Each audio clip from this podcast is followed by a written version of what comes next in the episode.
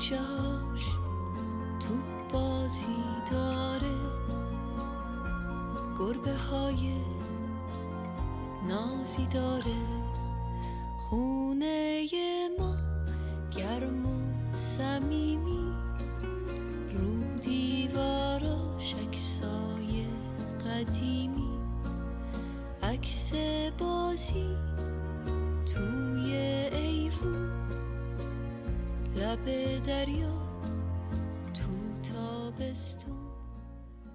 سلام وقتتون بخیر باشه نسرینم کتاب کوه سفید رو شروع کرده بودم.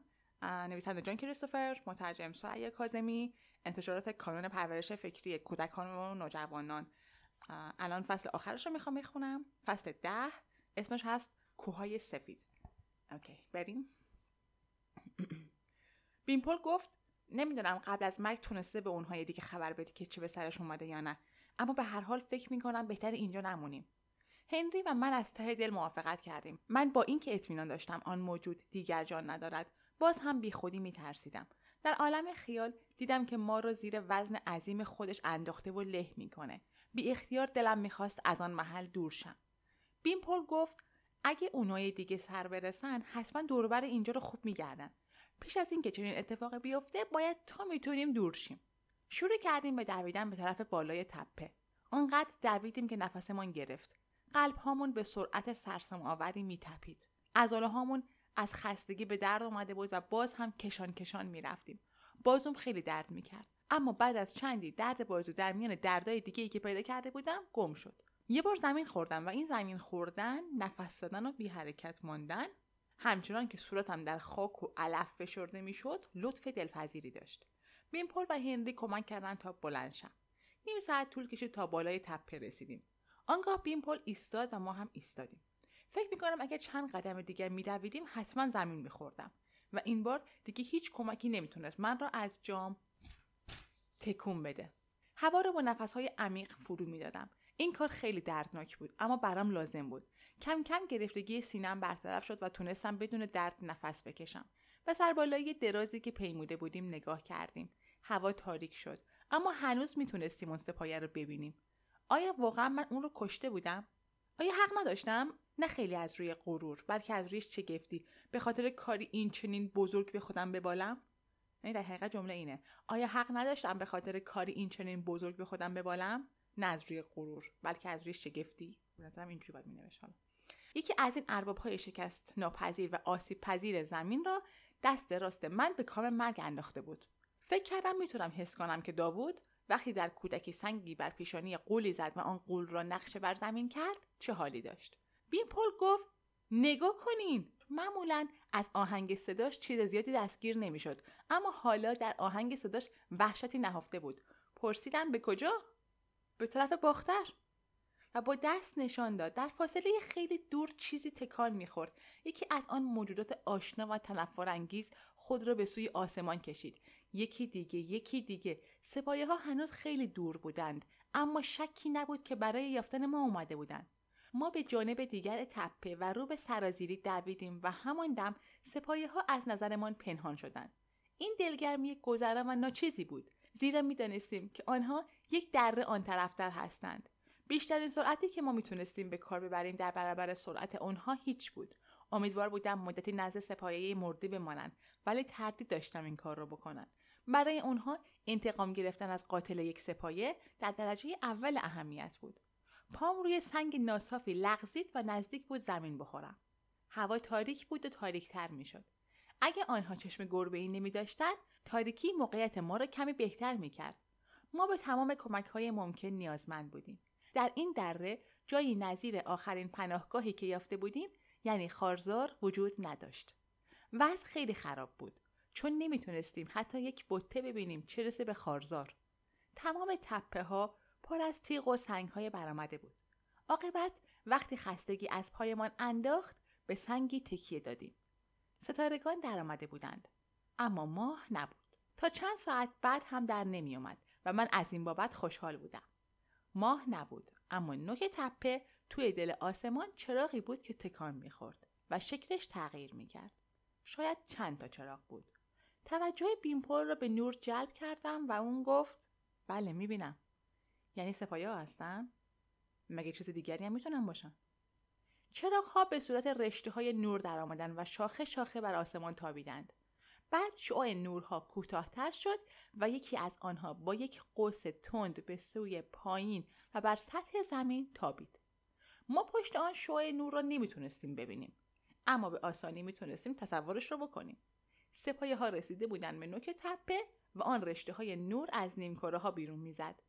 آنها به کمک نور می‌تونستن راهشون را ببینن هر کدومشون به اندازه 100 قدم با دیگری فاصله داشت. رشته های نور به زمین جلوی اونها کشیده می‌شد. اونها خیلی آهسته تر از آنچه که انتظار داشتیم راه می‌رفتن. با وجود این سرعتشان از دویدن ما بیشتر بود. تا آنجا که می‌دانستیم آنها خستگی ناپذیر بودند. هیچ صدایی نداشتند. مگر صدای خفه پاهایشان که به زمین می‌خورد و این به دلایل بسیار ترسناکتر از زوزه های آن سپایه بود ما میدویدیم خستگی در می‌کردیم و باز میدویدیم به جای اینکه با زحمت زیادی از تپه دیگه بالا بریم دره را به سوی باختر پیمودیم توی تاریکی پایمان گیر می‌کرد و روی زمین ناهموار ولو می‌شدیم و زخم برمی داشتیم.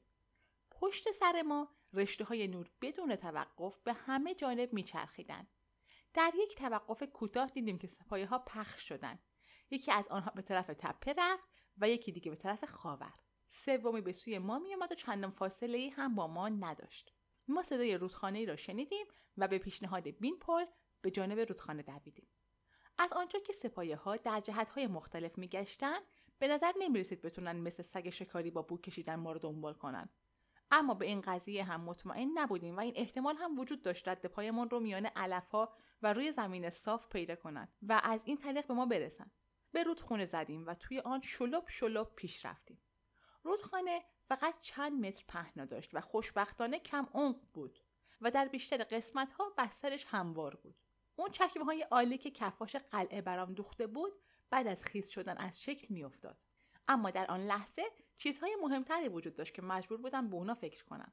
دوباره ایستادیم. آب رودخونه که درست تا بالای قوزک پامون بود به بالای پاهایمان میپرید. گفتم ما نمی‌تونیم این راه رو ادامه بدیم تا 15 دقیقه دیگه به ما می‌رسن. هنری پرسید چیکار می‌تونیم بکنیم؟ حالا فقط یه سپایه است. نورش تقریبا کف دره رو می‌گیره و شاید هم کمی از پهلوهای دره رو. اگه ما بریم به طرف سربالایی شاید ما رو نبینه رد شه و بره. شاید هم رد رو پیدا کنه و دنبالمون بیاد. باید این احتمال خطر رو قبول کنیم. اینطور که پیش بریم هیچ امیدی وجود نداره. هنری جوابمو نداد و گفت تو چی فکر می‌کنی بیمپل؟ او گفت من من فکر می‌کنم حالا دیگه دیر شده. جلو رو نگاه کن.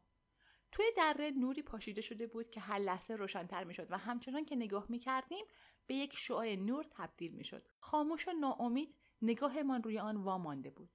بعد نور دیگری از نوک تپه که گفته بودم از آن بالا برویم بالا آمد.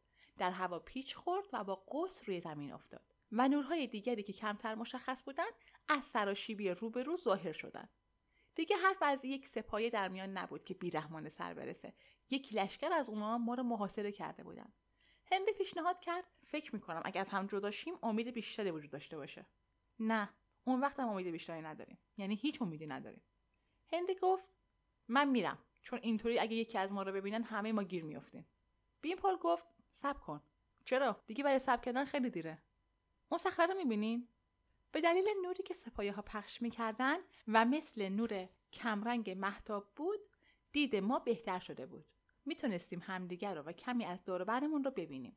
تقریبا سی متر جلوتر. سایه تیره رنگ صخره‌ای به چشم می‌خورد که ارتفاع اون از سر آدم بلندتر بود. بیمپل گفت شاید بتونیم اونجا پناه بگیریم. من شک داشتم. ممکن بود در داخل اون فرو بریم و به دیواری اون بچسبیم ولی باز هم نور به ما می‌خورد. اما پیشنهاد بهتری نداشتم. بیمپل شروع کرد به دویدن توی آبها و ما هم به دنبالش. رودخانه تا کنار صخره که دیده بودیم جریان میافت و بعد تغییر مسیر می‌داد.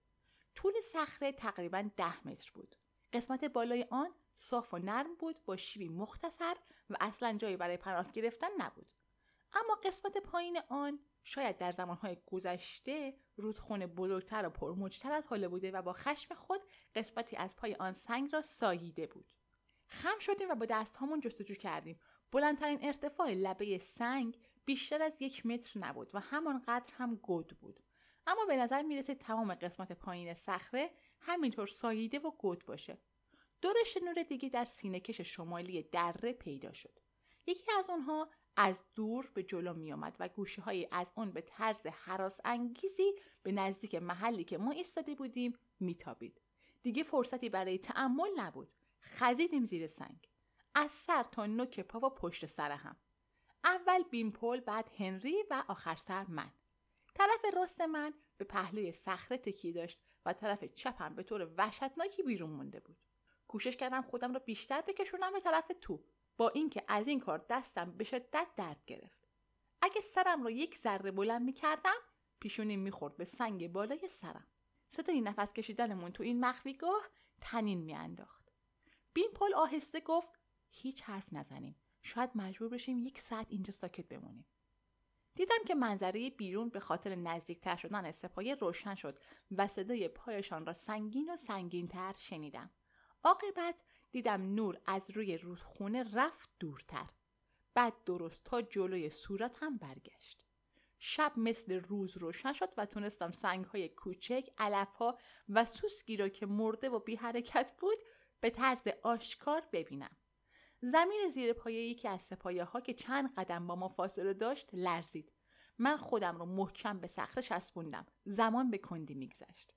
و زمان چقدر طولانی شده بود تمام شب نورها روی تپه ها بازی می‌کردن جلو می آمدن و عقب برمیگشتن از این سو به اون سو می‌رفتن و چپ و راست میچرخیدن سرانجام سپیده زد اما جستجو و تعقیب به پایان نرسید سپایه ها مدام در رفت آمد بودن اگه همون هایی رو که از روی سر ما رد می شدن میشمردیم بیشتر از در دوازده تا بودن اما هیچ کدامشون ما رو ندیده بودن و همچنان که زمان به کندی میگذشت اطمینان بیشتری پیدا می کردیم که ما را نخواهند دید. لابد در روشنایی روز هم شکاف مخفیگاه از بالای نیمکره قابل دیدن نبود. با وجود این جرأت نکردیم جان پناهمان را رها کنیم. در آنجا با ناراحتی بسیار که هر دم بیشتر می‌شد بیحوصله و گرسنه دراز کشیده بودیم. من علاوه بر همه اینها درد هم داشتم. درد بازوم هر دم بیشتر می‌شد. شدیدتر نوشته. من چرا بیشتر خوندم؟ اوکی. درد بازوم هر دم شدیدتر می‌شد. بعضی وقتا فکر می‌کردم لبهام رو از گاز گرفتن خون انداختم و حس می‌کردم اشک روی گونه هم سرازیر شده. طرفای ظهر از شدت رفت آمد سپایه ها کاسته شد.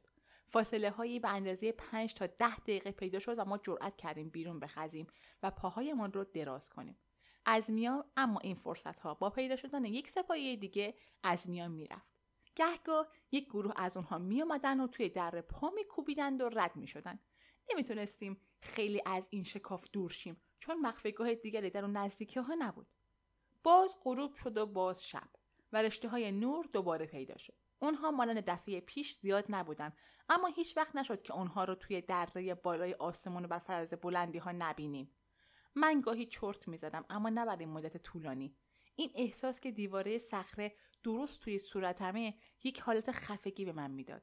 سردم بود و تنم درد می‌کرد. بازوم میسوخت و زغزغ می‌کرد. یک بار به صدای ناله که از شدت درد کشیدم بیدار شدم. آیا روز بعد اونا می‌رفتن؟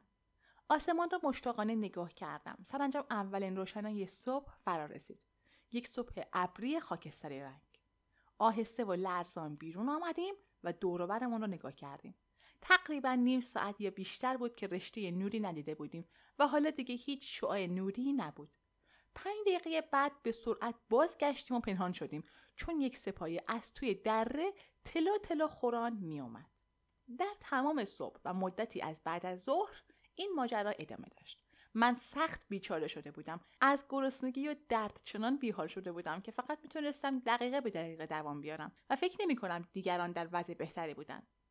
طرفای شب که مدتی طولانی از رفت آمد سپایه ها خبری نشد فکر کردیم شاید جستجو تمام شده اما مشکل می‌تونستیم باور کنیم از آن سوراخ بیرون آمدیم و دست کم دو ساعت کنار رودخونه زانوهامون را بغل گرفتیم و اطراف را میپاییدیم که مبادا سر کلشان پیدا بشه. هوا تاریک می‌شد که تصمیم گرفتیم راه بیفتیم و این نشونه درماندگی و گیجی ما بود که چنین کردیم. از گرسنگی ناتوان شده بودیم و بی نهایت خسته. یکی دو کیلومتر دورتر از حال رفتیم و تمام شب را در هوای آزاد به سر بردیم. بی آنکه به بازگشت سپایه ها و جای برای پنهان شدن بیاندیشیم. اما آنها باز نگشتند. در سپیده صبح یک دره توهی را دیدیم که دو سوی آن را تپه های خاموش فرا گرفته بودند. روزهایی بسیار سخت بر ما گذشت به خصوص برای من چرا که زخم بازوم چرک کرده بود. بیلپول اون را دوباره شکافت و متاسفانه این بار تحمل کمتری داشتم و از درد فریاد میکشیدم. بیمپل گیاهان شفابخش را پیدا کرد و آنها را روی زخم گذاشت و با نواری که از پایین پیرهنم پاره کرد روی زخم رو بست. هندی گفت می‌دونه تحمل این کار چقدر شکنجه آوره و گفت اگه به جای من بود بیشتر نره می‌کشید من از مهربانی او بیشتر از آنچه که انتظار داشتم خوشحال شدم ما گهگاه مقدار ریشه خوراکی و تمشک پیدا می کردیم و می خوردیم. اما تمام وقت گرسنه بودیم و با لباسهای می لرزیدیم. به خصوص شبها. هوا دیگه تغییر کرده بود. ابر زیاد بود و نسیمهای سردی از جنوب می وزید. به زمین های مرتفعی رسیدیم که ظاهرا می بایست از فراز آنها کوههای سفید را ببینیم. اما نشانی نبود. فقط یک افق خالی و خاکستری رنگ در پیش چشمانمان بود. گاهی حس می کردم کوههایی که دیده بودیم جز خیال و سراب نبوده. آنگاه به دشتی رسیدیم که کنارش آب پهناوری بود و پایینش دیده نمی‌شد. آن آب دریاچه بزرگ روی نقشه بود و آن دشت سرزمینی بود آباد و ثروتمند. ما خوراکی بهتر و بیشتری به دست آوردیم. با رها شدن از گرسنگی وضع روحی ما هم کم بیش بهتر شد. گیاهان شفابخش بیمپل اثر کرده بود و زخم من در حال خوب شدن بود. یک روز صبح بعد از شبی که به راحتی میان کاههای یک انبار خوابیده بودیم دیدیم که آسمان آبی تر شده و همه چیز روشن و براقه. در حاشیه جنوبی دشت تپه هایی بود و پشت آنها قله های برفی کوههای سفید دیده می‌شد. قله ها با شکوه فراوان آنقدر نزدیک به نظر می آمدند که حس کردم اگه دستم دراز کنم با انگشتان برف رو لمس می کنم. البته کوههای سفید آنقدرها که به نظر می رسید نزدیک نبودند. هنوز چندین فرسنگ دشت در پیش داشتیم و بعد می رسیدیم به دامنه کوهپایه ها. خوبیش این بود که می‌تونستیم اونها رو ببینیم و شادمانه راه بپیماییم. حدود یک ساعت راه رفته بودیم. من و هنری داشتیم درباره دیگه بخار قولپیکر بیمپل سر به سرش میذاشتیم که اون گفت ساکت باشین. فکر کردم شاید از شوخی ما دلگیر شده اما بعد حس کردم همانطور که اون حس کرده بود زمین زیر پایمون میلرزید. اونها داشتن از شمال خاور می آمدن. از طرف چپ و پشت ما. دو تا سپایه با حرکتی تند و درست رو به ما. با دل و پسی دور برم رو نگاه کردم اما می‌دونستم چه خواهم دید. تمام زمین صاف و سبز بود بدون درخت یا صخره یا چپر و حتی یک نهر. نزدیکترین خونه روستایی چند صد متر با ما فاصله داشت. هنری گفت بدویم فرار کنیم. بیمپل گفت بدویم کجا بیفایده است. صداش بیجان بود فکر کردم اگه او حس کرده امیدی نیست دیگه حتما امیدی نیست اونها یکی دو دقیقه دیگه به ما می‌رسیدن چشمم رو از اونها برداشتم و به دیواره های بلند سفید دوختم فکر کردم که چقدر راه اومدیم و چه دشواره هایی تحمل کردیم و حال که هدف جلوی چشمای ماست باید اون رو عدست بدیم. این دور از انصاف بود. زمین با شدت بیشتری لرزید. اونها تقریبا 100 متر با ما فاصله داشتن. 50 متر. اونها پهلوی هم حرکت می‌کردن و به طرز عجیبی بندهاشون تکان می‌خورد و به هم میسایید. از هم دور می‌شد و نقشه های دایره والی در هوا درست می‌کرد. چیزی بین اونها در حرکت بود. یک شیء طلایی که در روشنایی برق می‌زد. اونها اون شی رو توی آسمان آبی به سوی حمله پرتاب می‌کردن. سپاهی ها به ما رسیدن. منتظر بودم یکی از بندها بیاد پایین و منو بگیره و بلند کنه.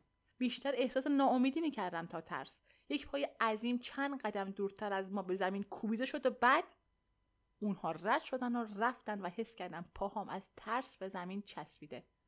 بیمپل با شگفتی گفت اونا ما رو ندیدن چون خیلی سرشون گرم خودشون بود. اون چی بود؟ معمایی که دلم می‌خواد جوابشو بدونم. پیش خودم گفتم به هر حال خیلی خوش اومدن معمای اون شی و جوابها هم پیشکش خودشون تنها چیزی که حس کردم بیحالی بعد از آسوده شدن از اون وحشت بود راهیست دراز و مشکل و پرخطر این حرف اوزاماندیوس بود و به راستی همچنین بود و تازه در پایان سفر یک زندگی سخت و دشوار در پیش خواهد بود. این را هم درست گفته بود. ما از وسایل آسایش هیچ چیز نداریم. اگر هم می‌تونستیم نمی‌خواستیم داشته باشیم. ما باید بدنهای خودمون را برای کارهای دشواری که در پیش داریم آماده و ورزیده نگه داریم. اما در دنیا عجایبی هست که خانه تازه ما یکی از بزرگترین آنهاست. ما نه تنها بین کوههای سفید زندگی می‌کنیم بلکه در دل یکی از اونها زیرا پیشینیان در اینجا هم راه آهنی ساختند که 6 کیلومتر درازه داره و از توی دهلیزی که در دل سنگ ساخته شده به ارتفاع یک کیلومتر بالا میره این راه رو برای چه درست کرده بودن و چه هدفی از ساختن آن داشتن معلوم نیست اما حال با تونل های تازه‌ای که در دل کوه کنده شده پایگاه استواری برای ما به وجود آمده. حتی ما که تابستون به اینجا رسیدیم در دهنه تونل اصلی برف و یخی دیدیم که به رودخانه از یخ تبدیل شده بود و ذره ذره راهش را بین قله های یخ زده میپیمود و در آن دورها ناپدید می‌شد. اما در آن کوه هوا خیلی سرد نیست چون لایه های کلفت سنگ از ما محافظت می‌کنه. اینجا شکاف هایی وجود داره که از اونها میشه اطراف کوه را دید. گاهی کنار یکی از اونها میرم و به دره سبز پایین که با نور خورشید روشن شده مدتی نگاه می‌کنم. در دست ها رستاهایی با کشتزارهای کوچک و راهها و گله های همچون سر سنجاق دیده میشه. به نظر می‌رسه در آنجا زندگی در مقایسه با سختی هایی که میان صخره ها و لابلای یخها وجود داره گرم و راحت باشه. اما من حسرت مردم توی دره و زندگی آسوده اونها را نمی‌خورم. زیرا درست نیست که بگم ما اینجا هیچ وسیله راحتی و آسایشی نداریم. ما مالک امید و آزادی هستیم. ما اکنون میان مردمی زندگی می‌کنیم که افکارشون از آن خودشونه و تن به تسلط سپایه ها نمیدن. اونها سپایه ها را تا به حال با شکیبایی تحمل کردند ولی همکنون سرگرم فراهم آوردن وسایل جنگ با سپایه ها هستند رهبران ما با هم مشورت و گفتگو می‌کنن و ما هنوز بچه های تازه واردی هستیم. انتظار نداریم از نقشه هاشون سر در بیاریم و نمی‌دونیم تو ساختن دنیای آینده چه مقدار سهیم هستیم. اما بی تردید سهمی خواهیم داشت و نکته مسلم دیگه این که در نهایت به همه سپایه ها پیروز خواهیم شد و انسان های آزادی خواهیم بود که از خوبی های زمین بهره می‌گیرند. دیرین دیرین. تموم شد. تموم شد. فصل دهم خوندم و این کتاب کوههای سفید از مجموعه سپایه های جان کریستوفر رو تموم کردم. گفته بودم که این مجموعه سپایه ها چهار تا کتاب داره و دوست دارم که بقیهش هم بخونم. دوست دارم اما نمی‌دونم چی پیش میاد. امیدوارم که یعنی بتونم بخونم. و اگر گوش کردید امیدوارم که شما هم لذت برده باشین. و خدافظ